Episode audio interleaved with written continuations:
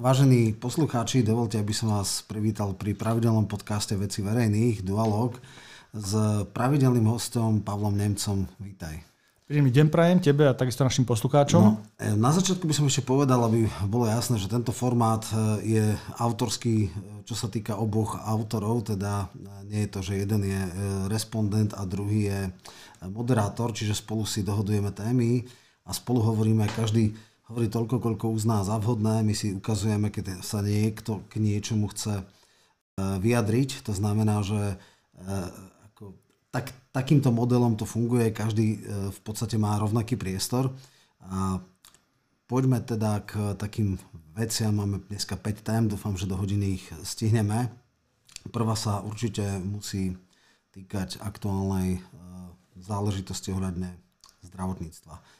No, e, ja som teda zaregistroval, že už bola cez víkend takmer dohoda dokončená alebo uhratá na základe nejakých kompromisov vzájomných s tým, že vlastne lekári chceli nejaký, nejaký valorizačný mechanizmus ohľadom odpracovaných rokov, tuším 1% ročne alebo podobné, na čo Matovič e, všetko zrútil zo stola a povedal, že v žiadnom prípade koniec e, dáva ultimáta a podobne. Dohoda teda nie je, medzi tým si išiel na trip e, do Holandska Heger.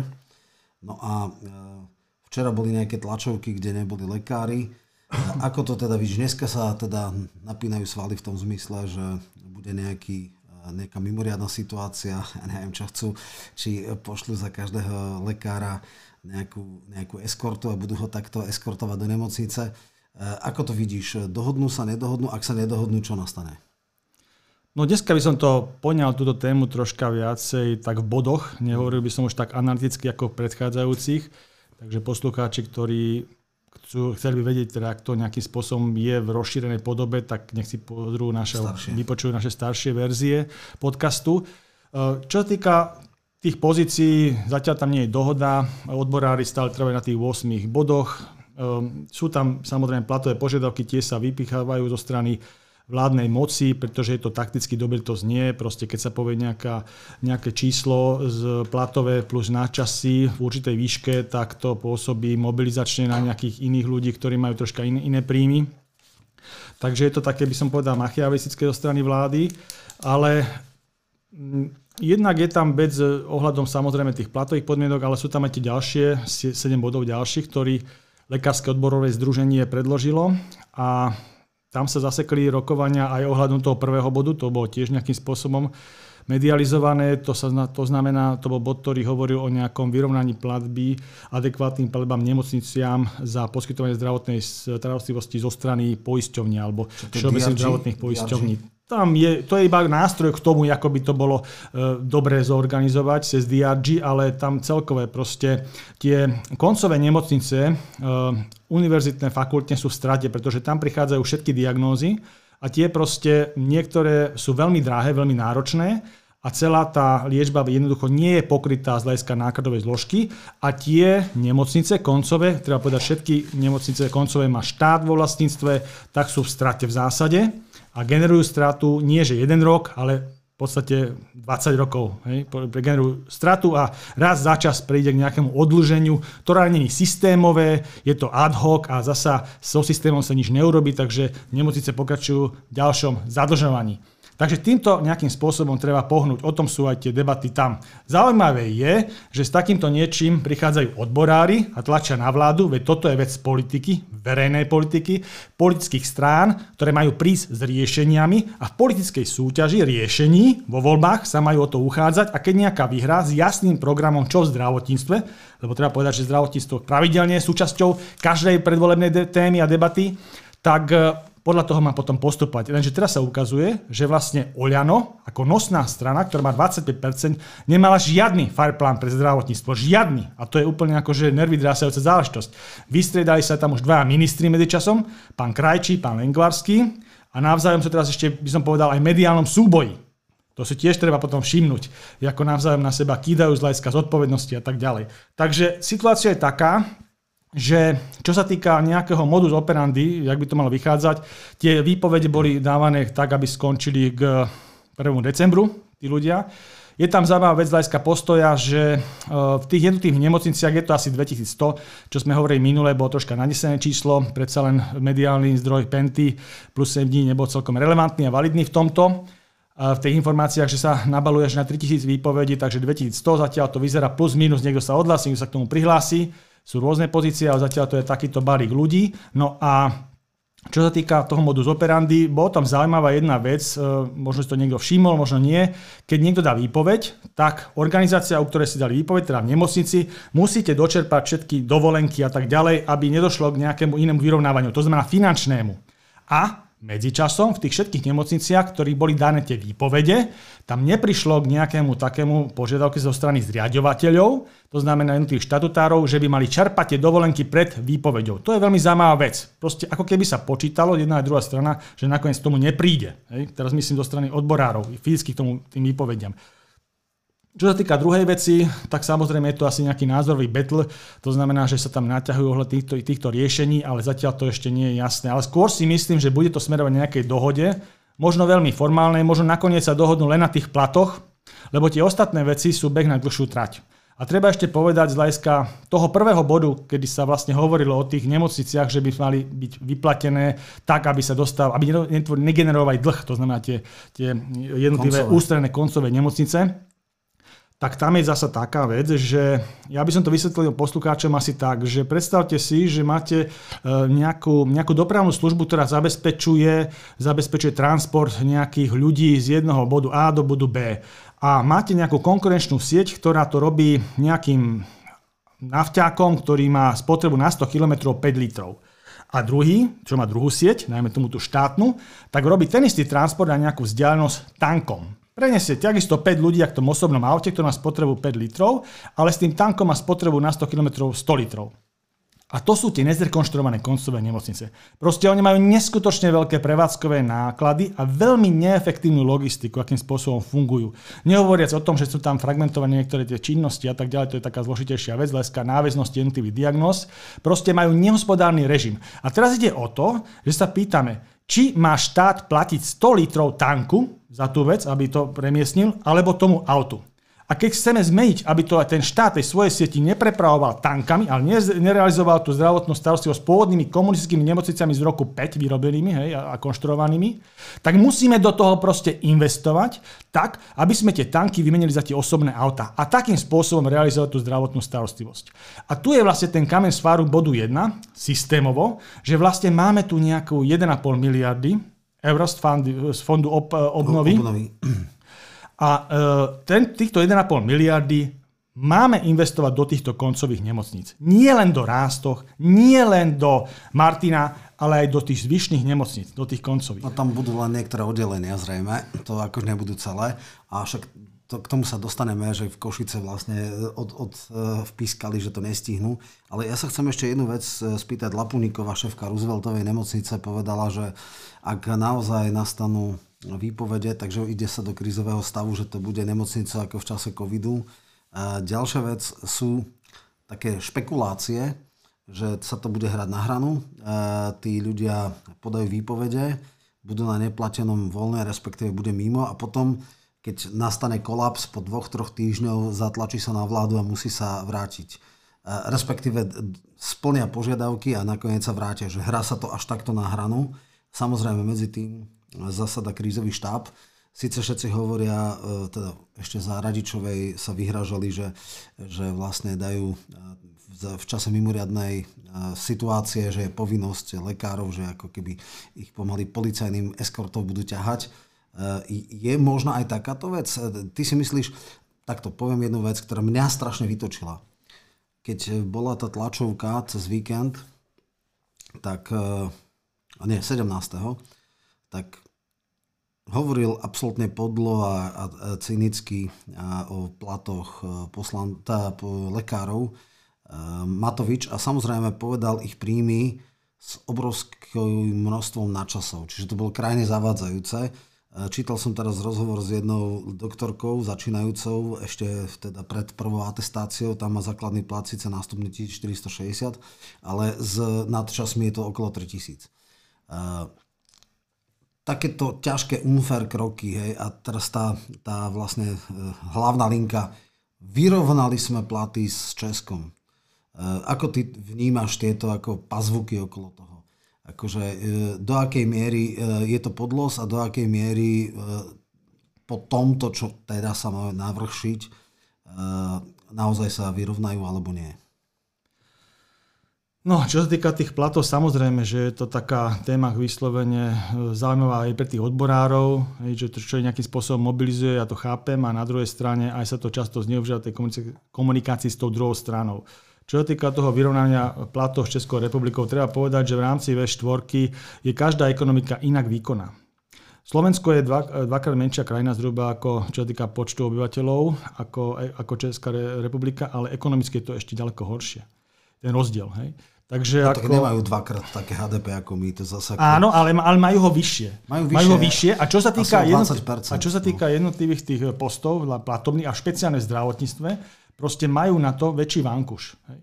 Je takisto ako Česi sa zase v Českej republike, v diskurze v Českej republike porovnávajú s Rakúskom a Nemeckom, ale takisto na to nemajú. Nejakým spôsobom na to nemajú, aby sa prispôsobili rakúskym a nemeckým platom.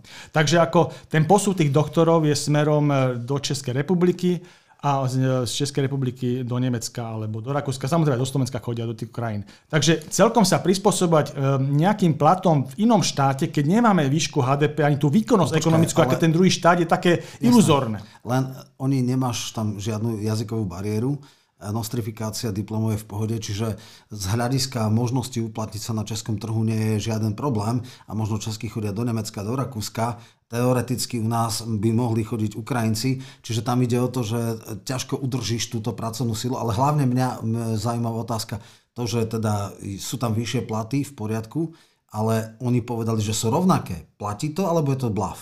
O to ide, lebo tá informácia, dorovnali sme české platy. Toto bola informácia. Myslím, že takéto všeobecne sa nedá povedať, pretože každé zariadenie má troška iné, inú platbu.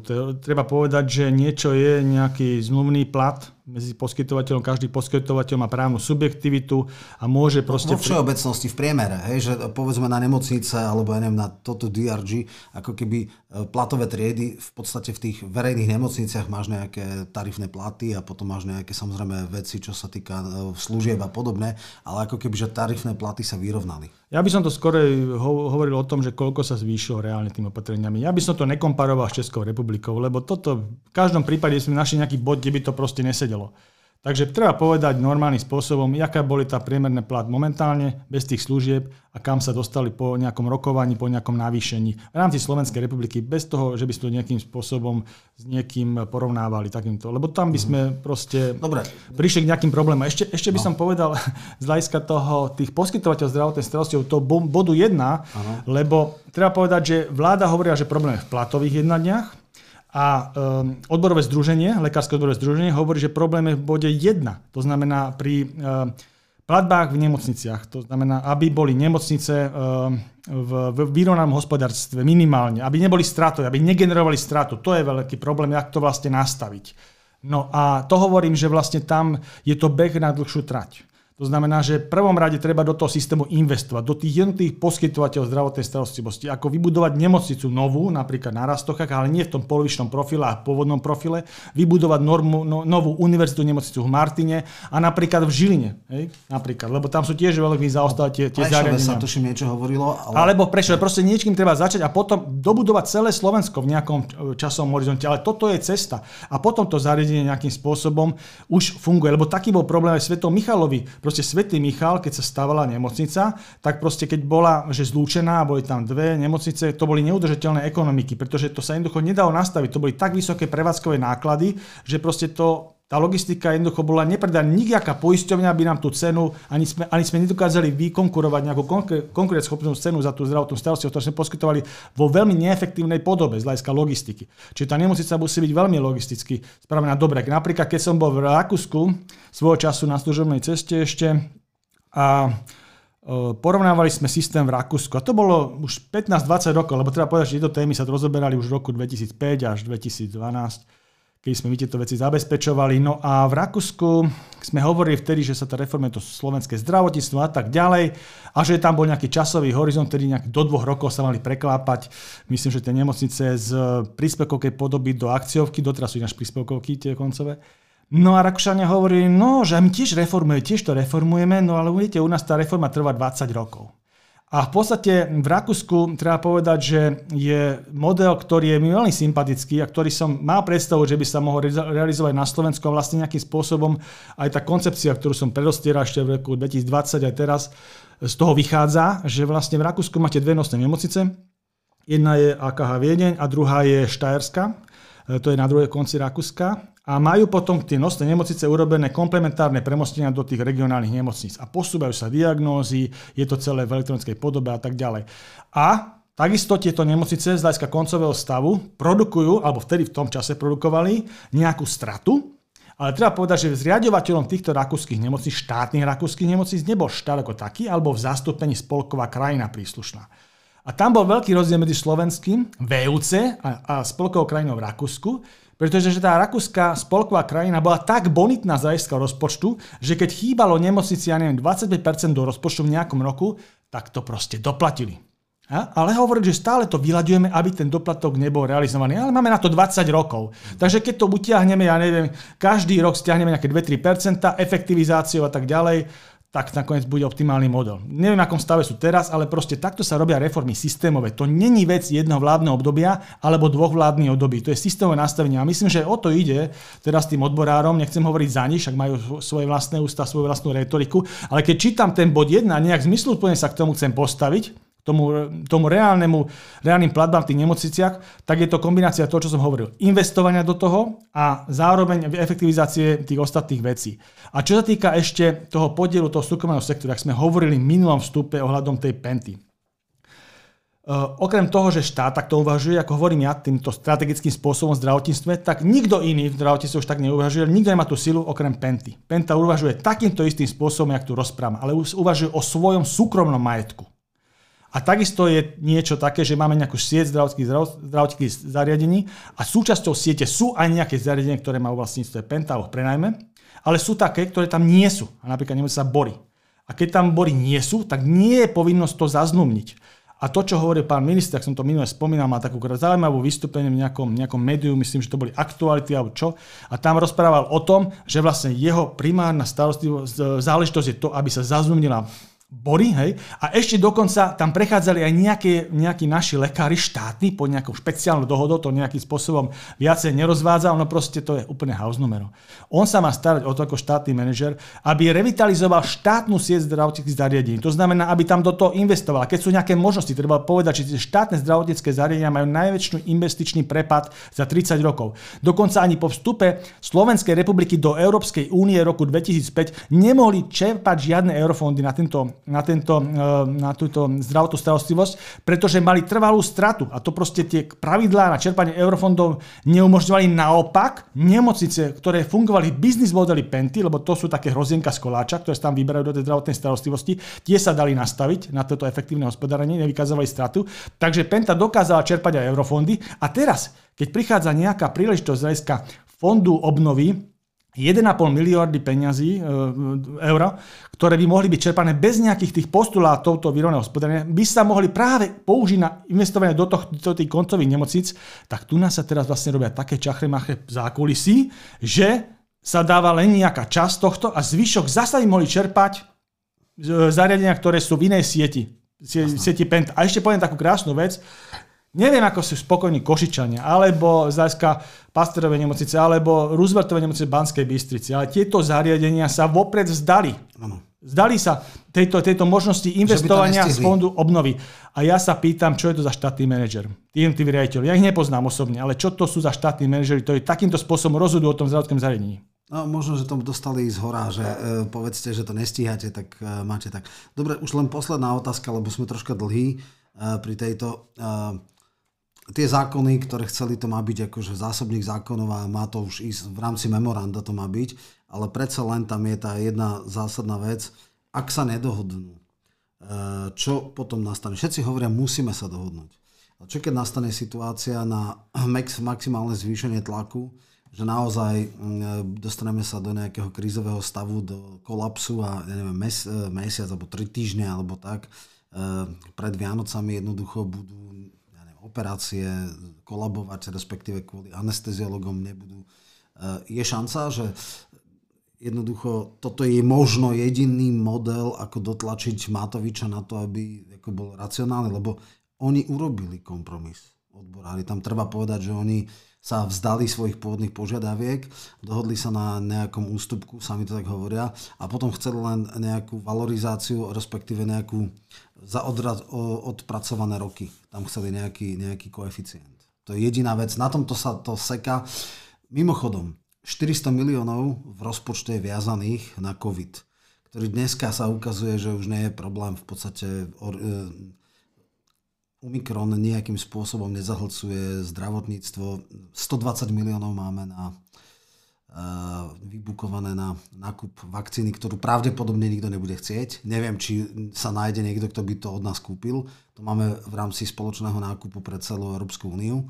Čiže 400 milión dal len tak bokom ktoré pravdepodobne nebudú potrebné. Čo, čo s tým? No môj postulát je taký, že keby sa jednalo len o to, ako ty hovoríš, o tie peniaze, tak tam sa dohodnú. Tam aj nevidím problém. Ehm, samozrejme v rámci určitého populizmu sa to dá aj predať a tak ďalej. Ego Matoviča, vieš, Jasné, on musí ako, byť víťaz.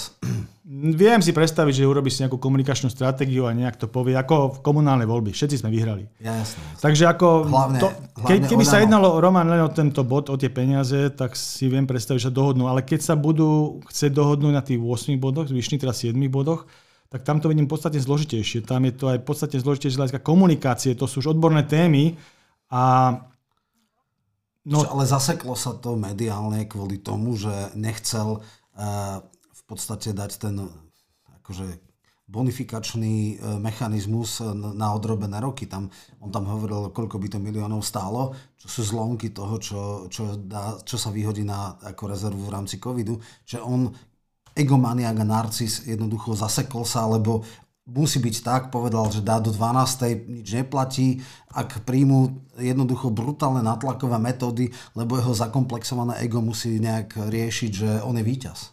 Čo sa týka tých brutálnych natlakových metód, tak tam ich už moc nemá, pretože keď ľudia odídu z tých zamestnaní, tak tam už sa nejaká mobilizácia a takéto veci však zamýšľali, už nevzťahuje, tí budú proste mimo systém, tak mu sa to nedá. Takže on môže potom obmedzovať len tých ľudí, tých lekárov a ten zdravotný personál, ktorý je v systéme. A čo sa týka odchodu 2100 lekárov, tak samozrejme sme už hovorili minule, že záleží koľko lekárov, v akých špecializáciách u jednotých poskytovateľov tá štruktúra ako je, ale je to proste veľký počet. Keby odišlo len z univerzity nemocnice tých 500 lekárov, alebo 470, ak je tam, tak samozrejme to je krízový režim. To si myslím, že keď niekto hovorí, že to bude ak za covidu, tak je ešte veľmi naivný. Veľmi naivný. Hej. Mimochodom, ja už len posledná poznámka k tomu. E, cez víkend práve na základe tejto neskutočnej arogancie a zavadzania, tuším, že v Prešove nejakých ďalších 50 alebo koľko lekárov podalo na, na schvál, alebo v reakcii na túto jeho nekonečnú hanebnosť e, vlastne výpovede, čiže ešte sa to zvyšuje. Dobre, možno, už sme fakt, že dlhý, cez 23, už, už, už tretinu, takže e, toto je možno posledná veta, ak ešte chceš, tak povedz k tomu niečo. A uvidíme teda, čo bude 1. decembra, ale zjavne ego je nad všetkým, nech je katastrofa, ale Igor musí vyhrať. To je jediný spôsob, akým on je schopný rozmýšľať. Áno, a môžeme ísť ďalej. Ten... Dobre, tak poďme k, teda k novembru, to je tvoja. Toto skúsime. Ja som sa tomu venoval v VVčkách a e, možno povedzme také nejaké očakávania. My sme rovnako starí, tak e, čo si si ty pred 33 rokmi myslel, že kde budeme o 33 rokov? Čo, aké boli tvoje očakávania? No jasné, tak ja ti môžem povedať, že my sme rovnako starí, to je pravda. Ja som teda bol ako v rámci lekárskej fakulty už tedy, no, takže ja som to prežil v centre pôsobnosti, ku nám chodili všetci tí herci a chodili sme čítať tie listy do tých jednotlivých nemocníc a ja som chodil. Takže ako tú atmosféru som nasal vtedy mne to skôr tak prípada, ak sa na to spomína. Stále ináč tí istí ľudia spomínajú v tých médiách a už by som povedal aj teraz boli tí istí hostia pozývaní, hlavne to mainstreame, čo je také komické troška. Povedz kto konkrétne. Trávner už asi nie? Trávner už asi nie, ako, ale Mikloška, myslím, Františka je takto, posielali. Ako ja som sa, že z lekárov alebo z takýchto. Nie, nie, nie. No, áno, tí akože ľudia, ktorí, ktorí boli akože tváre novembra, tak to je jasné. Tváre novembra, no a je to, mi to troška prípada, ak bolo za komunistov, ktorý si pamätáš, že ty, bolo stále spomienky na víťazný február a v zrkadle februára, ako si predstavujete dnešné časy a tak ďalej, takže teraz sa hovorí optike o 17. novembra, ako si to predstavujeme. Myslím, že tá základná emocia bola, bola tá sloboda a ten pád toho totalitného režimu, ktorého mali všetci dosť samozrejme. A po tej ruskej okupácii z roku 68 tam už to bolo jednoznačne vydržané do zahraničia, vlastne ten režim tu na. Takže e, preto bola aj taká veľká synergia, čo sa týka toho. Troška si myslím, že vadilo, alebo dosť bola chyba toho, toho novembra, že sa to riešilo po dohode s komunistami, že sa robíte hrubé čiary a potom e, vlastne niektoré, niektoré zložky ako tá štátna bezpečnosť sa prenasledovali, čo bola vlastne železná pest komunistickej strany robili vlastne ten support, ale vlastne komunická strana ako taká sa nejakým spôsobom e, ani tí členovia neobmedzovali, no a dokonca boli v najvyšších štátnych funkciách a boli to nominantami a tak ďalej. Takže táto optika potom s s tým režimom a myslím, že to doteraz vidno, stali sa súčasťou, e, niektoré tie finančné skupiny sa stali súčasťou kapitátotvornej vrstvy Slovenskej republiky a tak ďalej. Mladí, keď myslíš Penťákov, tí boli študenti v Číne. Ale tam ešte boli otcovia, takže to ako má, no, má svoj Patrikov Tkáčov otec bol, ktorý bol z privatizácie. E, Zas, aby sme boli konkrétni, takto tie tzv. staré štruktúry samozrejme častokrát využili. Možno, že hlavný analytik e, Penty sa stal posledný šéf EŠTB Lorenz, e, ako veľký mozog, kryptograf a tak ďalej. A vieš, to bolo tak, s výnimkou Rumunska nikde nezakádzali komunistickú stranu. Hej? A tam samozrejme ten priebeh tej revolúcie bol brutálny. Hej? Však vieme, pamätáme si popravu v podstate Čaušesku a Eleny, jeho ženy. To bolo odovzdanie moci, to bol taký mix revolúcie a dohody. Mocenskej dohody Všetci hovoria, že možno je to fajn, že to bolo tak. Ja zase nesom za nejaké také akože brutálne seky a nejaké, že by potoky krve. Druhá vec je, ja skôr inak vec e, si pamätám. Tam bola ešte taká stála nostalgia z roku 68, si pamätám, že ešte si mysleli, že to bude nejaký obroda socializmu a že to bude nejaký demokratický socializmus a niečo podobné. Nikto vtedy neočakával, že budú masívna privatizácia strategických podnikov, že tu budú extrémne majetkové rozdiely, že sa všetko národné bohatstvo, ktoré sa strádalo roky a roky a 40 rokov roz, rozdá tým vybraným. Čiže e, mysleli si ľudia, že do 50 rokov budeme mať životnú úroveň Rakúska, ale e, sociálne istoty socializmu. Toto sa zjavne nestalo. No ono to, tá transformácia, keď teda krátko poviem v tézách, e, skončila extrémnymi rozdielmi e, v teda spoločnosti vznikli hladové doliny na jednej strane, na druhej strane máme oligarchické štruktúry, máme finančných žralokov a, a e, v podstate absolútny výpredaj národného bohatstva, strategické podniky v cudzích rukách, čiže nemáme takmer nič. Životná úroveň. Šanca niektorých ľudí e, na rozvoj bola obrovská. Na druhej strane priemerný človek sa má možno horšie. Môj bratranec podstate mal stabilnú prácu. Dneska robí ako kvázi, že v polnohospodárstve pol, pol roka je živnostník, pol roka je na podpore na najnižšej mzde 30 dní v mesiaci, lebo sa musí starať, ja neviem, o, o statky. Naozaj, že e, veci, ktoré tu neboli, bezdomovectvo a tak ďalej, čiže e, asi sme si toto celkom nevy e, nepredstavovali. Čiže tam, tam je arogancia, čo sa týka transformácie. Samozrejme, že najschopnejší a najlepšie pripravení boli komunisti, ktorí vedeli, mali ten skills, schopnosť vládnuť, tak sa rýchlo prevrátili kabáty. Ja inak mám uh, úctu k tým, ktorí neprevrátili kabáty, ale tí totálni oportunisti, technológovia moci, tí sú tí najhorší, lebo tí sú absolútne ahodnotoví. No a dneska máme situáciu, teda vôbec, ukazuje sa, že demokracia vôbec negeneruje tých najschopnejších Dneska máme naozaj ľudí, ktorí sa úplne náhodou dostali do politiky, rozhodujú to napriek tomu, že nemajú žiadne kompetencie. Princíp meritokracie to naozaj neplatí, ne, e, to znamená, že najschopnejší, najkompetentnejší. E, neexistuje ani tá selekcia v tej komunistickej strane, boli všetci, ktorí mali ambície a bol tam nejaký, nejaká konkurencia, teraz nemyslím tie politické špičky, ale technokratické. A v tomto zmysle je to asi veľké sklamanie, chceli sme zmenu, ale neviem, či takú. Myslím, že najlepšie to povedal Suchy, že no, všetci sme nechceli e, takto. kapitalizmus je lepší ako socializmus, ale oveľa horší, ako sme dúfali. Takže možno niečo tak, neviem. Ja by som v zásade aj s tým súhlasil, čo hovoríš, Roman. Ja som to myslel skôr takým spôsobom, že tá hrubá čiara bola robená tak, že vlastne tí komunisti... Um, boli okamžite pripustení a vlastne indoktrinovali sa do tých, do tých e, občianských združení, občianske fórum, ja neviem, a VPN. VPNK a vlastne títo ľudia hneď ich dávali do funkcií najvyšších. Však predseda vlády bol na Slovensku porevolučný Čič. komunista, e, predseda Národnej rady bol komunista, takže ako, a predseda federálnej vlády bol komunista. Samozrejme. Oni hneď otočili kabát. Jasné, ako, ale vieš, e, ten Maria Čalfa, on tam neprišiel sám za seba na to rokovanie s Havlom. Hej. Takže ako to, bola, to, bola, to bol vyslaný človek a potom vlastne to, že umožnil, aby sa Václav Havel jednak tú operáciu urobil, že sa stal prezidentom a že všetci, všetci komunisti hlasovali za tam jednohlasne. To tiež nebolo na základe toho, že by tak milovali Václava Havla. Hej. Takže ako on proste, Marian Čalfa vtedy konal za celú KSČ. A mal tu podporu tých najdôležitejších frakcií. A tí zabezpečili potom a presvedčili aj všetky ostatné frakcie. A ten, ten raster toho presvedčania bol aj po dobrom, aj po zlom. Ale v zásade bolo to jednohlasné. Takže to, to si myslím, že doteraz cítiť. A čo sa týka toho, čo si hovoril, súhlasím s tým. A veľký problém slovenskej demokracie vidím v tom, že sa oligarchizuje. Oligarchizuje sa náš celý systém. To znamená ekonomicky, politicky, koncentruje sa tu moc v malých skupinách ľudí, ktoré vlastne má pravdu ten, kto má peniaze. A je to od e, systému politických strán, ktorý máme vykreovaný, kde má vlastne nemáme stabilné politické strany, máme len nejaké zaujímavé združenia ad hoc, ktoré sa produkujú. Máme ekonomické pozadie, ktoré financuje veľmi tajomné. Naposledy sme tu videli niečo na komunále, ale je tu strašne veľa vecí, ktoré sa ešte nevyšetrili, ale fungujú takýmto spôsobom. Ten modus operandi je veľmi podobný.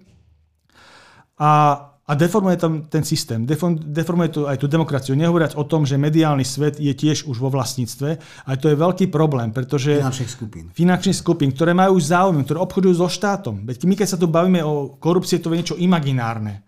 Ale potom, keď to rozmieme na drobné, tak vlastne zistíme, že tie isté finančné skupiny, ktoré tu vlastnia médiá, obchodujú so štátom, majú vplyv na politické strany, dokonca obsadzujú jednotlivé rezorty, dávajú tam svojich ľudí, kde majú napríklad, napríklad, veď aj teraz vyšlo v médiách, že proste um, Penta, ktorá vlastne je konkurencia štátnej sieti, v podstate buduje svojím spôsobom, tak môže si to budovať, čak je tu slobodné podnikanie a tak ďalej, keď sa dodržiate pravidlá a môže si to aj štát budovať a nejaké iné združenia, ale proste nemôžeš budovať tak, že vlastne dávaš tam svojich ľudí cez politické strany, nominuješ a teraz napríklad ten fond obnovy má nejaký človek, ktorý bol napojený svojho času na Pentu.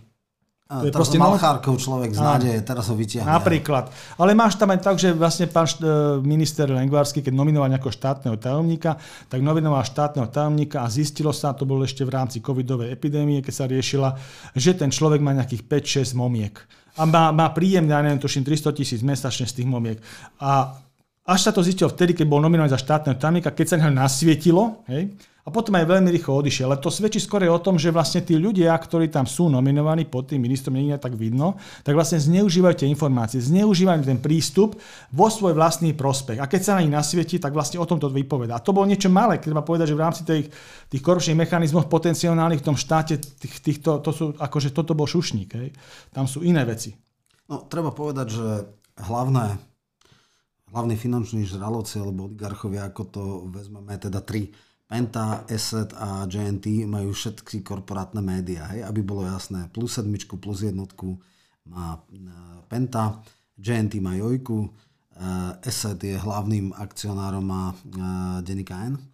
A samozrejme, keď si hovoril, že Asset teraz mal horúce e, želieska v Bratislave na oboch stranách, dvaja naj, top kandidáti. To je signifikantné, že na oboch stranách. Lebo vždy dojdú naši. Vždy dojdú naši. To je jedno, Musia vždy vyhrať. Nech to vyhrá jeden alebo druhý, vždycky to bude náš. Čiže toto je, ako pravdu povedať, v niektorých štátoch, Spojené štáty a tak, tam je to úplne bez akýchkoľvek eh, limitov, aj čo sa týka podpora kandidátov a tak. Ale áno, tu nás sa ukazuje, že finančné skupiny, a teraz jednu vec by som polemizoval, keď si povedal, že Uh, ako korupcia taká nejaká efemérna a že taká, akože vieme, tušíme, ale nevieme presne. No však keď bola Gorila, tam presne sa popisovalo, ako to bolo, že v podstate eh, Haščák ukoloval ministra hospodárstva, povedal, ten dostane toto, ten dostane toto, dostane za to toľko, vypláca ho toľko.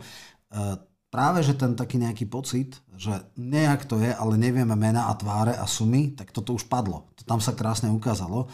Teraz sa ukazuje ako, že samozrejme čítal som teraz Padreho klána, kde čo a vlastne keď si tak zoberáme, že čo robili akože boderovci, tak sem tam vypaľovali nejakých eh, podnikateľov, ktorí eh, ulievali nejaké prachy, sem tam na niekoho sadli a to sú akože úplne, že bžídili oproti tomu, čo robila Penta. Hej, čiže to si zase vôbec akože nehovorme, oni idú po nejakých malých týchto, samozrejme, že bolo to nechutné, samozrejme, že sa to nemalo stať a že boderovci v policii je vec, ktorá sa nikdy nemala stať a, a niekto za to bude znieť minimálne teda politickú zodpovednosť, možno aj trestnoprávnu, aj keď tam je otázka, či ich usvedčia na základe kajúcnikov, ale to, ako fungovali oligarchovia, to je to najhoršie, že naozaj politici boli ponižení služobníkmi takýchto ľudí, a ešte také nuly, ako je Malchárek. Čiže my sme videli plnej ohyznej nahote, ako to fungovalo.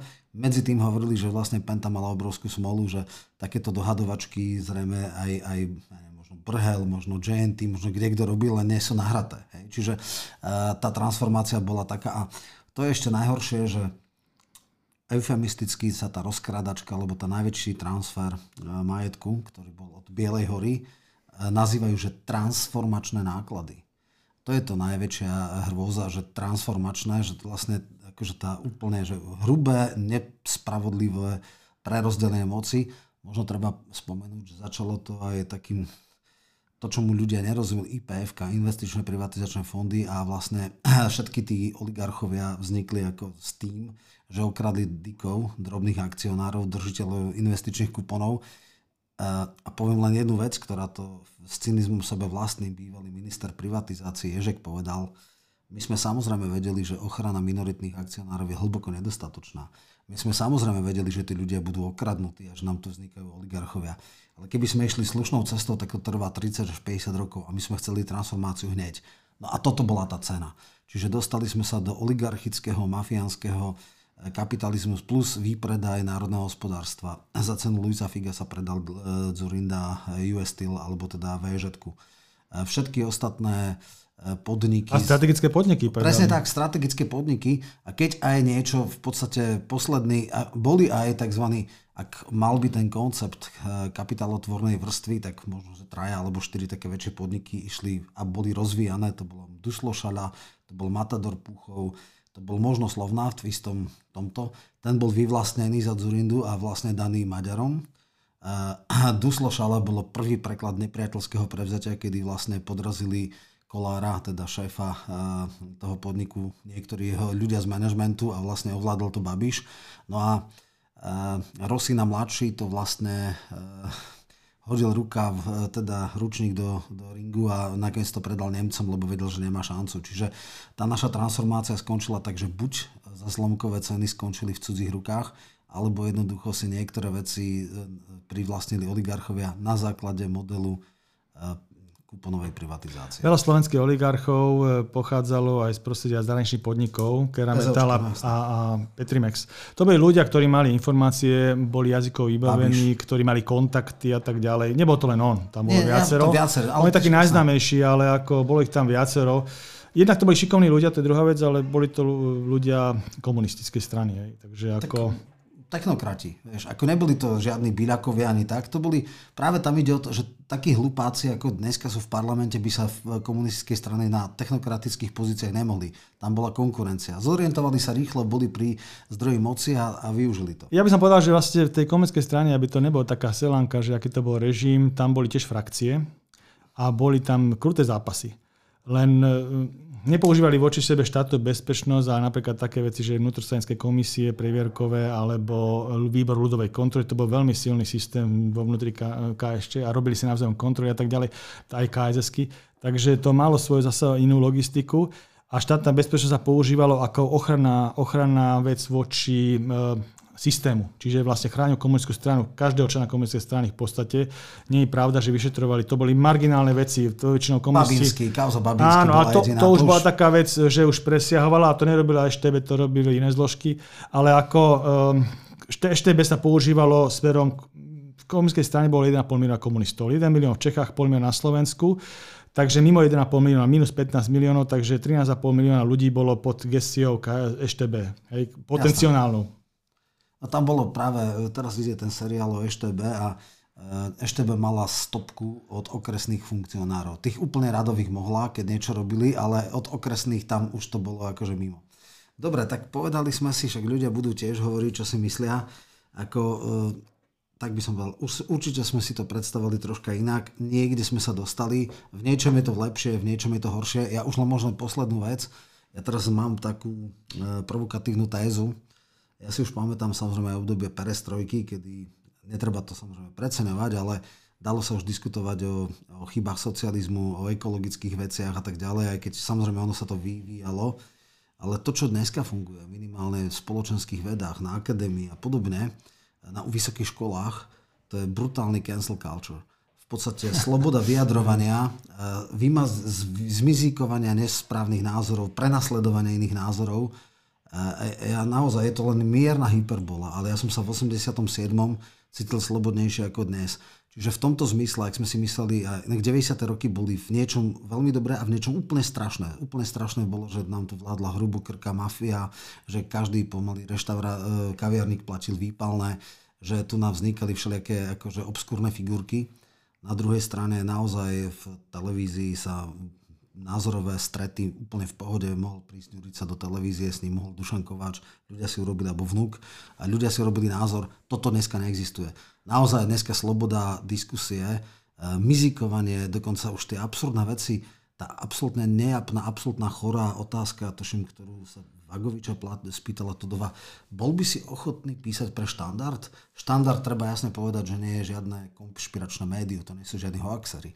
Ale akože e, úplne, že vytesniť z okruhu slušných ľudí, keď niekto je konzervatívne orientovaný a píše podľa mňa, každé médium má svoje chyby ale toto nie je, akože dať úplne, že začiaru, že keď, keď sa čokoľvek máš s, touto, s, tým, s týmto médium, tak si úplne, že odpísaný, tak toto už, toto sme asi, asi ani v najhoršom sne nepredstavovali, že o 33 rokov tu nebude ani, ani zďaleka sloboda slova, ktorá, ktorá, je, ktorá by ctila nejakú slušnú krajinu. Ja s tým súhlasím, čo si hovoril a myslím si, že najväčšia sloboda slova, čo ja mám to pocit za posledných 30 rokov, 90. bola rok 90-92, to bola asi najväčšia, ktorú som zažil. Od tej sa to len horšovalo, rôznym tempom, ale zhoršovalo.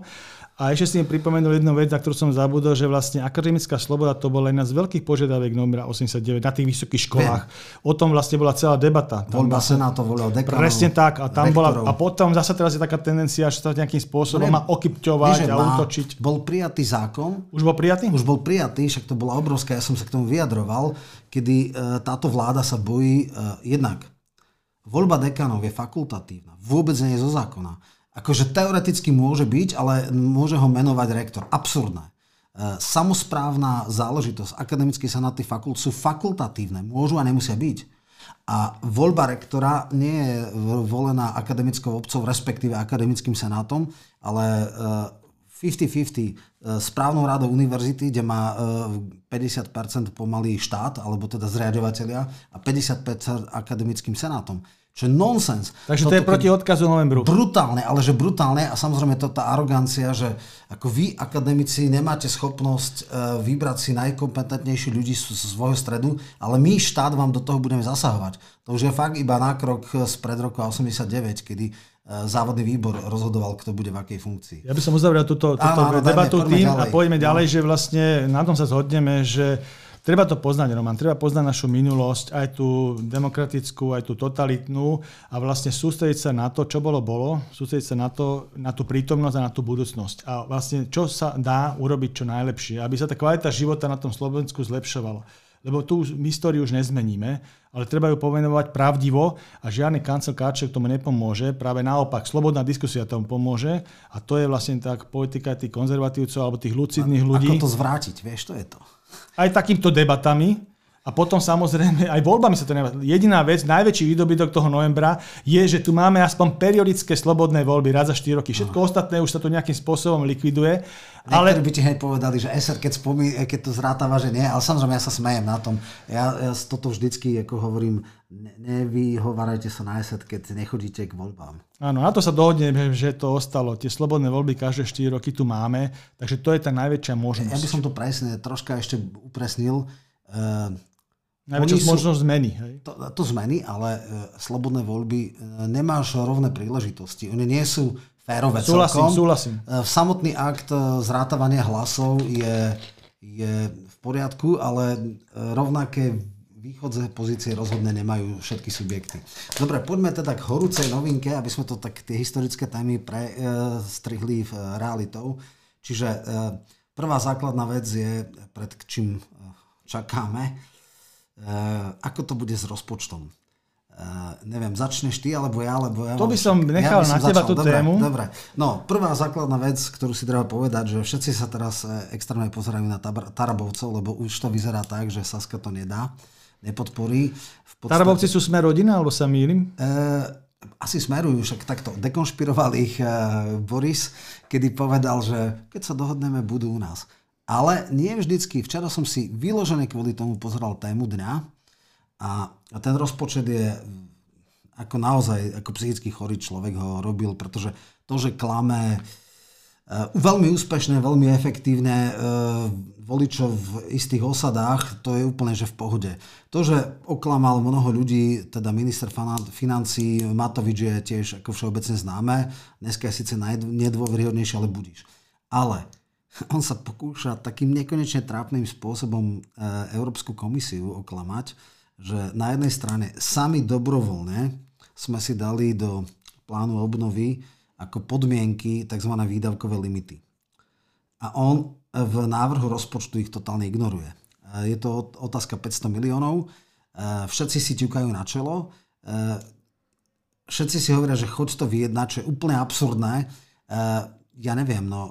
Ale máme problém s Európou. S no presne, no, tak ti hovorím, v pláne obnovy sú podmienky, máš milníky a ty musíš, príjmem túto legislatívu, uh, ide jedna tranža, prí, prídem tak a tak ďalej, hej. Dal rozpočet, ktorý nemá, vôbec tam nie sú akože zadefinované tie výdavkové limity, teraz riešia všelijakými takými trapnými vecami, že teda tie výdavky sú jednorazové a že tie sa nemajú do toho dávať a podobne. A je to vlastne taká dilema medzi 500 eh, miliónov treba viazať v rozpočte, čo by znamenalo, že všetky jeho atomovky, slobodné, eh, teda korupčné balíčky a tak ďalej by išli preč. Alebo prídeme zase o 800 eh, miliónov eur z fondu obnovy. Lebo nám tú tranžu nedajú. Hej? A teraz ako jeho nekonečné luhanie, eskapády, klamstva a tak, no ja teda verím, že eurobyrokrati, euroúradníci nie sú tak prostoduchí ako Borisové pipušky alebo voliči e, Igora Matoviča a bude mať veľký problém. E, včera z tej debaty úplne jednoznačne e, vyplynulo, že Saska to podporí, ak to vrátia preč. Všetko sa úplne že prekope, 500 miliónov odíde preč a, a jednoducho vráti sa rozpočet, ktorý má nejaké parametre a nie je takto trapné akože pokus o oklamanie euro Bruselu. E, Zajímavá je vec na kľúčovej osobe a v podstate Taraba povedal niečo takéto, že čo jeho totálne vytáča na tom rozpočte je rozpočtová rezerva vyške 400 miliónov na COVID. E, ukazuje sa, že tento COVID ostane tu s nami, ale tá BB jednotka, či čo to už není Omikron, to už je nejaký ďalší ako variant, v podstate nejakým spôsobom nezahlcuje nemocnice, má ľahký priebeh, ako e, v najhoršom to bude ako chrypková epidémia plus minus, pokiaľ nezmutuje na niečo iné, ale evolučne sa v podstate ten vírus e, mutuje do takej že neškodnej situácie. On chce prežiť a nechce zabíjať svojich nositeľov, takže nie je veľký predpoklad, že by sa mal nejak akože byť virulentnejší alebo podobne. No, som zvedavý, že čo s tým urobia. Tam je troška problém, ako som hovoril, že 120 miliónov je fixne viazané, lebo my sme nakupovali vakcíny ako Európska únia a to je náš záväzok. My si ich musíme kúpiť, môžeme ich vyliať do Dunaja, alebo ja neviem čo. Keby bol niekto šikovný a to predá tretím krajinám, môže, ale neviem, kto si teraz kúpi vakcíny. Takže to je hneď 400 miliónov. A potom samozrejme 100 miliónov sa dá zobrať na Ďovi. Stal, e, bola, bol záväzok do konca roka 24, už v 23. bude mať 2% HDP na, na vyzbrojovanie. No, e, budeme veľmi intenzívne sledovať, čo urobia Tarabovci, ale po včerajších vyjadreniach to vyzerá, že v, takejto, v takomto stave to nemá šancu. A e, Igor má veľký problém. Ja som sa pozeral, že vlastne nejakým spôsobom funguje tá menšinová vláda, to je veľmi zaujímavé z hľadiska hlasovania, lebo za normálnych okolností menšinová vláda si má vypýtať dôveru, nedostane ju a ide sa do predčasných volieb. Táto vláda proste funguje menšinovo a zobchodováva jednotlivé hlasovanie. Myslím, že aj ten rozpočet Počkej, bude... Počkaj, len k, tak, e, takú politologickú súvku. Menšinová vláda nikdy si nebere dôveru, lebo vie, že ju nedostane. Áno, alebo možno... sa vysloví nedôvera a tak nie, nie, ďalej. Pozor, nie, nie. To, to je vláda v demisii aby sme boli presní.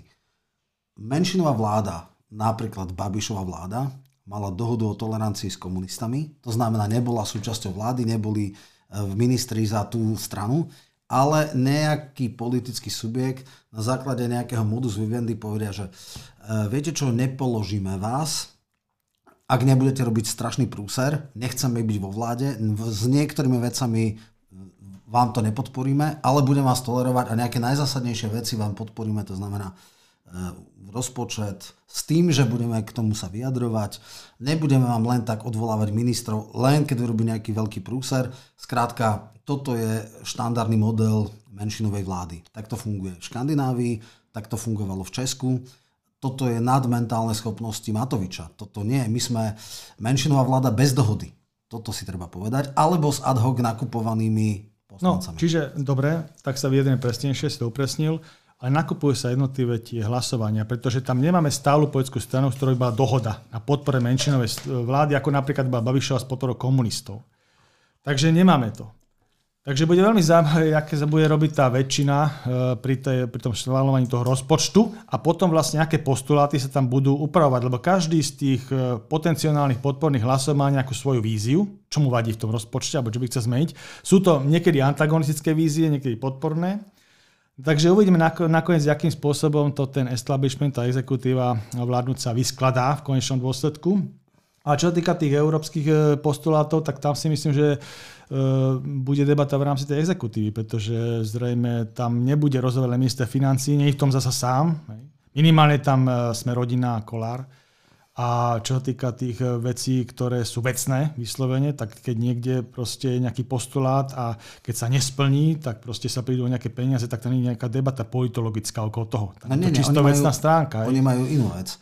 Oni majú teraz dilemu, prídeme o neistých 800 miliónov na nejaký plán obnovy, alebo o 500 miliónov, ktoré najviac dopadnú na krajňaka, lebo sociálne dávky a kompenzácie, energie a tak ďalej. On akože urobil tú špinavú robotu, že zavetoval, že v žiadnom prípade. A mm, vlastne Matovič vydiera teraz uh, Borisa Kolára, že dobre, však ako keď, ne, keď nezabezpečíte priechod rozpočtu, tak vlastne všetky uh, veci, ktoré krajina chcel dávať na, na kompenzácie, padnú. Vy si to vyžerete, váš rezort. Čiže on takto, takéto robí uh, akože podrazí a bude vydierať samozrejme, že ľudia budú padať na hubu, padnú podniky, lebo opozícia si dovolila nepodporiť. Jednoducho oni idú nekonečne trapným, smiešným a absurdným spôsobom za to, že vláda je neschopná, môže opozícia. No, Áno, to je, to je také komunikačné no, nastavenie, treba povedať. Presne tak. Ja ešte chcem jednu vec k tomuto krátku povedať, že je tam jedna absurdita, ktorú si myslím, že nemôže pustiť uh, uh, Sulik minimálne, a to je, že existuje tzv. rozpočtová kapitola Všeobecná pokladničná správa. A Všeobecná pokladničná správa to je v podstate nejaká rezerva. V štandardných rokoch to malo okolo 300 miliónov a minister financí mohol na nejaké krízové veci bez toho, aby to bolo presne viazané v rozpočte púšťať tie peniaze. Dneska si tam Matovič dal 3,5 miliardy. To je úplný nonsens. 3,5 miliardy na jeho atomovky. To, je, to, je, to, to nemôže jednoducho prejsť. Toto akože dovidenia, konec. Samozrejme, e, troška zlú vec urobili, že na, bol nadvýber daní kvôli obrovskej inflácii na 1,2 miliardy a v podstate 120 miliónov to je ročne. Čiže keby sa išlo aj do rozpočtového provizória, tak uh, Igor Matovič bude mať 120 miliónov mesačne, alebo 100 miliónov mesačne. Čiže veľký prúser na svoje atomovky bez toho, aby to musel e, fixovať parlament. Takže toto bude ešte veľký, veľký problém. A zaujímavé ešte bude aj energetika. No, no ale však o to ide, však práve o to ide, že oni teraz dajú zodpovednosť za svoju neschopnosť na opozíciu. Oni týmto vydierajú, že keď nezahlasujete za rozpočet, nebudeme môcť kompenzovať ani domácnostiam, ani stredným podnikom, ani, e, ja neviem, prevádzkovateľom a ne, podobné veci. A akože ešte také tie pikošky. Uh, Boris pomáha lekárom. Uh, niekedy že do šleka, že... Táto to... vláda len pomáha, Jasné, Roman. To je ne, komunikačný mód, nastavenie takýto. Tam, tam, tam treba inú vec, že keby aspoň nejakého tu kabel, tam kabel, nejakého haláka alebo nejakého takého blbca, ktorého nikto nikdy nepočul, že keby toto podal, ale on to priamo, jeho ľudia to dajú, že tam už ani, ani len pokus akože hrať nejaké kšový, že, že niečo také. Plus, ako, ja to teraz tak vidím, že Taraba robí aj špinavú robotu za, za uh, Borisa. Napríklad, keď dáva tie zákony, ktoré majú zmierňovať tie, tie e, postih ekonomickej kriminality, tak e, nerobí to priamo Boris, ale robí to cez Tarabu. Hej? Ano. Takže toto som tiež zvedavý. A ešte posledná vec, skúsme si tak akože typnúť, bude teraz sa odvolávať 1. decembra Mikulec. Ono sa k tomu vrátime, ale však dobre. Ja si myslím, že od Borisa dostanú Tarabovci voľné ruky, pretože neskutočne im lezia na nervy minimálne Pčolinský a Pčolinský tejto dvojici. Ostatná, e, by som povedal, sa vzdrží, alebo áno, zdrží sa. Títo dvaja nie sú vylúčené, že dvaja ľudia z klubu budú hlasovať za. Dokonca aj ten ďalší povedal, že nezávislý už, e, ten e, poslanec, ktorý robil e, správa spotrebiteľa a tak, teraz sa nespomenú to meno. E, on už povedal, že, že, odmie, že vystupuje z koalície, ale že tohoto blbca Mikulca nebude držať. Plus ďalší traja, čiže e, ja si myslím, že Boris kľudne im povie, kľudne tohto, tohto, tento, tento vred dajte dolu. Čo si ty myslíš, prejde alebo neprejde? Prežije alebo neprežije Mikulec? Tak e, tie motivácie na odvolanie ministra sú rôzne. Ty si niektoré pomenoval. Ale aj v koalícii sú. Aj v koalícii, samozrejme. Však vravím, že uh, Vladimír Čolinský ako bývalý riaditeľ Sisky a Mikulec, proste, ktorý nejakým spôsobom boli aj v strete, hej, však tam bol Naka. ten prípad Naka a tak ďalej, takže tam chápem, tam je tá osobná rovina politická, potom Siska sa rozrábala vyšetrovateľov, takže by som povedal, každá tá politická strana v politickom súboji používala aj orgán, ktorý práve obospodarovala štatutárne. Siska kontra Naka. Áno, čo je proste tiež nenormálna situácia. kontra potom chápem e, smer SD, že má s tými nominantami problémy a zasa voči vyšetrovačke a tak ďalej, ale čisto, čisto Pragmaticky, a keď toto odsunieme, tieto osobné animozity a takéto, tak e, vecne by som povedal, že minister určite zlíhava ohľadom migračnej krízy, ohľadom súboja No to už vlastne sme v ďalšej bode. To sme v ďalšom bode, no, ale ja by som to premostil. Čiže, čiže keď povieme, že, že nejaké vecné hľadisko by som vytýkal, tak určite um, migračná kríza, jeho postoj, to je nenormálna situácia, čo on robia, aj v policajného prezidenta v tejto veci že vlastne Slovenská republika vyzerá ako nesvojprávna aj v porovnaní s komparáciou s našim okolím, Českou republikou, Rakúskou republikou alebo Maďarskou. A takisto by som povedal aj z hľadiska boja voči extrémizmu, keď občas alebo voči však eh, tam myslím, že Orlovský sa volá ten pán, ktorý je na ten migračný, migračný úrad. Bývalý z o, e, nadácie. Nadácie, čiže progresivistický v podstate eh, by no, som povedal... nadácia, on bol áno, progresivista, progresivista, ako je možné, že progresivista obsadzuje takúto funkciu, potom to aj tak vyzerá, že vlastne to sú tí vítači z roku 2015, už vtedy sa mýlili a im to história dokázala a teraz tu máme tak istý politický postoj, ktorý je ministerstvom reprezentovaný, ktoré reprezentuje minister Mikulec, hej, politicky to zastrešuje potom tam máme pána Mila, to je myslím manžel bývalý, alebo ešte neviem, čo Nie, rozviedli. Rozvedal, uh, pani uh, Biháriovej, Biháriovej predsedničky, bývalej predsedničky Progresívneho Slovenska, ktorý má zase extrémne radikálne postoji smerom k tým všelijakým vypínaniu aha, webom a takýmto veciam. Hej. Takže sloboda slova, by som inak povedal. Potom pani prezidentka má nejaké vyjadrenia k slobode slova. Ale vrátim sa k tomu Mikulcovi. Takže to, čo my robíme, tak vlastne máme, podporujeme nelegálnu migráciu. A nie, že to len podporujeme, oni o tom aj vedia. Však to nie je náhoda, že sa upravila tá migračná trasa cez Slovenskú republiku, že to chodí cez Maďarsko. Otázka je, či to všetko chodí cez Maďarsko. Lebo zase ja si nemyslím, že ukrajinsko-slovenská hranica je nejaká uzavretá. Myslím, že cez Ukrajinu teraz malo Ale je pravda, je pravda že ten hlavný prúd je zrejme cez to Maďarsko a máme tu okolo tých okolo 7 tisíc, ale hovorí sa, že okolo 15 tisíc už tu vlastne prešlo, nejakým spôsobom bolo odchytených a, alebo rôznym spôsobom sa tu potuluje. My pre nich robíme stanové tábory. Nemáme žiadnu tendenciu chrániť tú hranicu, pritom veľká časť hranice s Maďarskou republikou, keď sa teda bavíme, že to je ten hlavný Boris sa dneska nepočul, čo povedal. No. Boris povedal, lebo že nedá sa veľká hranica a tak ďalej. Že keď dokázal Igi každý jeden okres uzavrieť a robiť e, veľké manévre a z okresu do okresu sa nedalo. Na to mali dosť ľudí a ochrániť hranicu nevedia. Čiže koaličný partner povedal, aká je to sprostosť. Že nevedia one. Samozrejme aj všetci hovoria, že treba ísť do Maďarska, že tam je šengenská hranica, že medzi sebou a tak ďalej.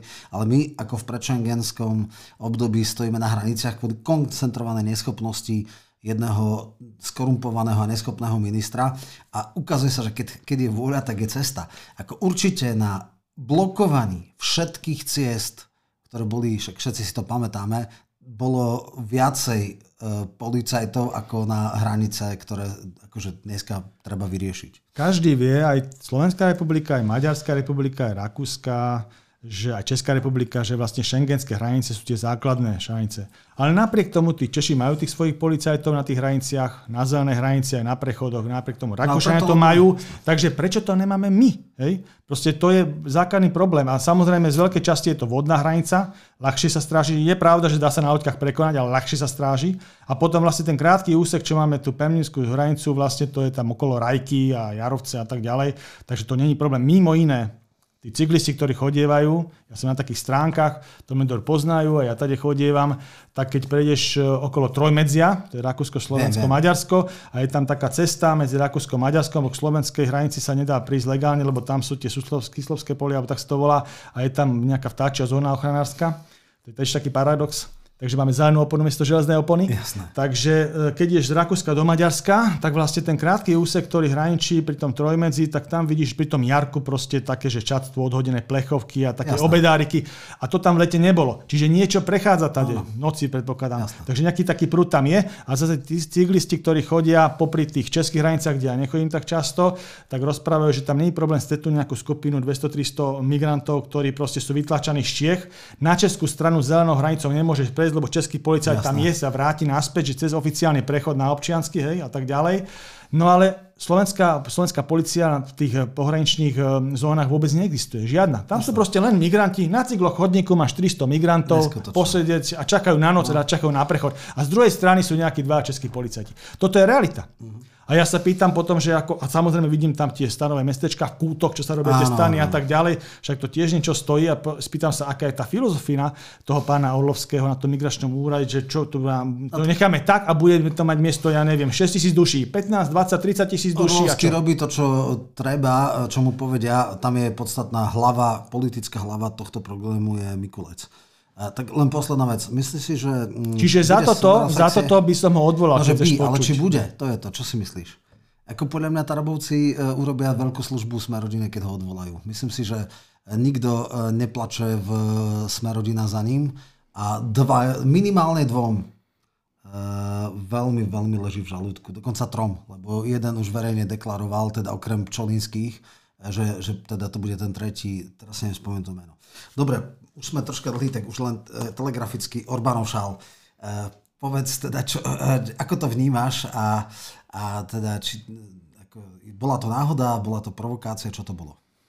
Tak ja si myslím, že keď sa situácia v Maďarsku určite poznáš tiež celkom slušne, tak vlastne ona je dlhodobo vlastne takýmto spôsobom modifikovaná. Sme o tom veľkom Maďarsku a všetky tie kroky, ktoré sa realizujú aj voči Slovenskej republike, také už nie je celkom otvorené konfrontácia a také, že tu kupujú budovy, nehnuteľnosti zaujímavé, bez toho, že by sa informovala slovenská strana diplomatickou notou a tak ďalej. Však toto už spomínal minister Korčok tak vlastne aj s týmto, s týmito mapami Veľkého Úhorska, ktoré musím povedať, že v minulosti sa ešte viacej, však tam boli formou samoletiek na auta a 64 šúb a tu napochodovali nejaké takí všelijakí v uniformách. Dávali, áno. áno, a dávali tu na vence. Proste myslím, že viacej to už odoznieva smerom k, do Rumunska, 7 čo tam je väčšia menšina ale je to stále trvalo prítomné a myslím, že to je dosť veľký problém v rámci Maďarska, ako, lebo to nie je len problém slovensko-maďarských vzťahov, to je vlastne problém slovensko, teda maďarsko-rumunských vzťahov, chorvátskych vzťahov, dokonca aj s Rakúskom, ukrajinských, tam je to ešte viac vypuklé aj v súvislosti s tom vojnových konfliktov a tom nepodporou Ukrajiny z hľadiska maďarskej veci, lebo tam tie konotácie na to Zakarpatsko sú jednoznačné,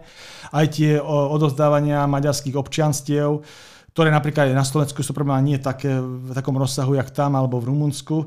Takže myslím, že to nebola náhoda ten šál. Myslím, že to sú také cieľené trčky do nosa, ak sa hovorí. Takže myslím, že treba tomu nejakým spôsobom, určite tá reakcia, ktorá bola robená zo strany e, ministra Káčera, bola na mieste a myslím si, že takýmto spôsobom. A samozrejme, ja som počul aj pána Georgia Gimešiho. Aha, Gimeši. Gimeši, George Gimeši, to znie tak internacionálne. Alebo George, tak sa to číta. Hej, ale že vraj Jess, vravali mi, že Jess sa to Lebo to je Juraj vlastne. Hej? Juraj, áno. No, čiže... Ešte na kandidátke bol Juraj, teraz už je Georgi. Áno, áno. Takže on má také vyjadrenie, by som povedal, smerom k tomu Fidesu také milostivé, ale myslím, že, že bolo dosť nesprávne, takže tam jednoznačne takéto veci ako, ja neviem si predstaviť, že by došiel minister zahraničných vecí Nemeckej spolkovej republiky a mal by mapu tretie ríše za sebou. Hej. Alebo ja neviem, napoleonské Francúzsko a takéto. Proste Čo, to ja, sú... Ja nechodím na, na futbaly do Dunajskej stredy, ale si myslím, že títo, tí Raudis ich, eh, že to možno aj bežne majú len e, akože keď to robí nejaký chuligán, tak to má úplne inú relevanciu, keď to robí premiér. Predseda vlády, akože... samozrejme, šéf exekutívy Maďarska, proste to je naozaj mimo, mimo, mimo, mimo misu, hej, to je môj ja názor. Len poslednú vec, neviem, či si zaregistroval. Paradoxne, Lojzo Hlina chce e, riešiť toto, tuším, že zajtra alebo v piatok má prísť Orbán do Košic a e, e, na Facebooku dával, že niek, niekto vytlačí banner Veľkej Moravy, kde samozrejme aj Maďarsko, Podunajská nižina, všetko patrí akože teda Veľkej Morave a že nech príde s takýmto, e, s takýmto e, city lightom alebo billboardom alebo e, s takýmto bannerom a nech, nech mu to akože dáva ako v rámci provokácie, že, že vy patríte k nám. Takže akože celkom happening. Ako ja si myslím, že občas humor je má... dobrá zbraň. Humor je dobrá zbraň na sprostosť. Takže keď sa robí zo sprostosti sranda, tak je to dobré. Dúfam, že niekto v Košici, ako Lois Halina nie je môj kamarát celkom a niektoré jeho, ale občas urobí niečo aj pozitívne a občas má celkom dobrý nápad v tom guerilla marketingu, občas tak osviežujúco pôsobí. Takže dúfam, že v Košiciach sa nájde niekto, kto ukáže veľkomoravskú e, mapu e, Orbánovi, aby videl, že e, ochutnal z rovnakého súdka. Dobre, boli sme jemne dlhý, ale napriek tomu sme niečo cez hodinu to len dali a všetko sme v zásade prešli, takže uh, ďakujem ti, že si prišiel samozrejme za prípravu relácie, ktorá teda bola spoločná. No nepochybujem, že o mesiaca znova bude o čom, uh, takže zatiaľ ti ďakujem a samozrejme pozdravujem všetkých poslucháčov a budeme čítať vaše komentáre. Ďakujem pekne a pozdravujem poslucháčov. Do počutia.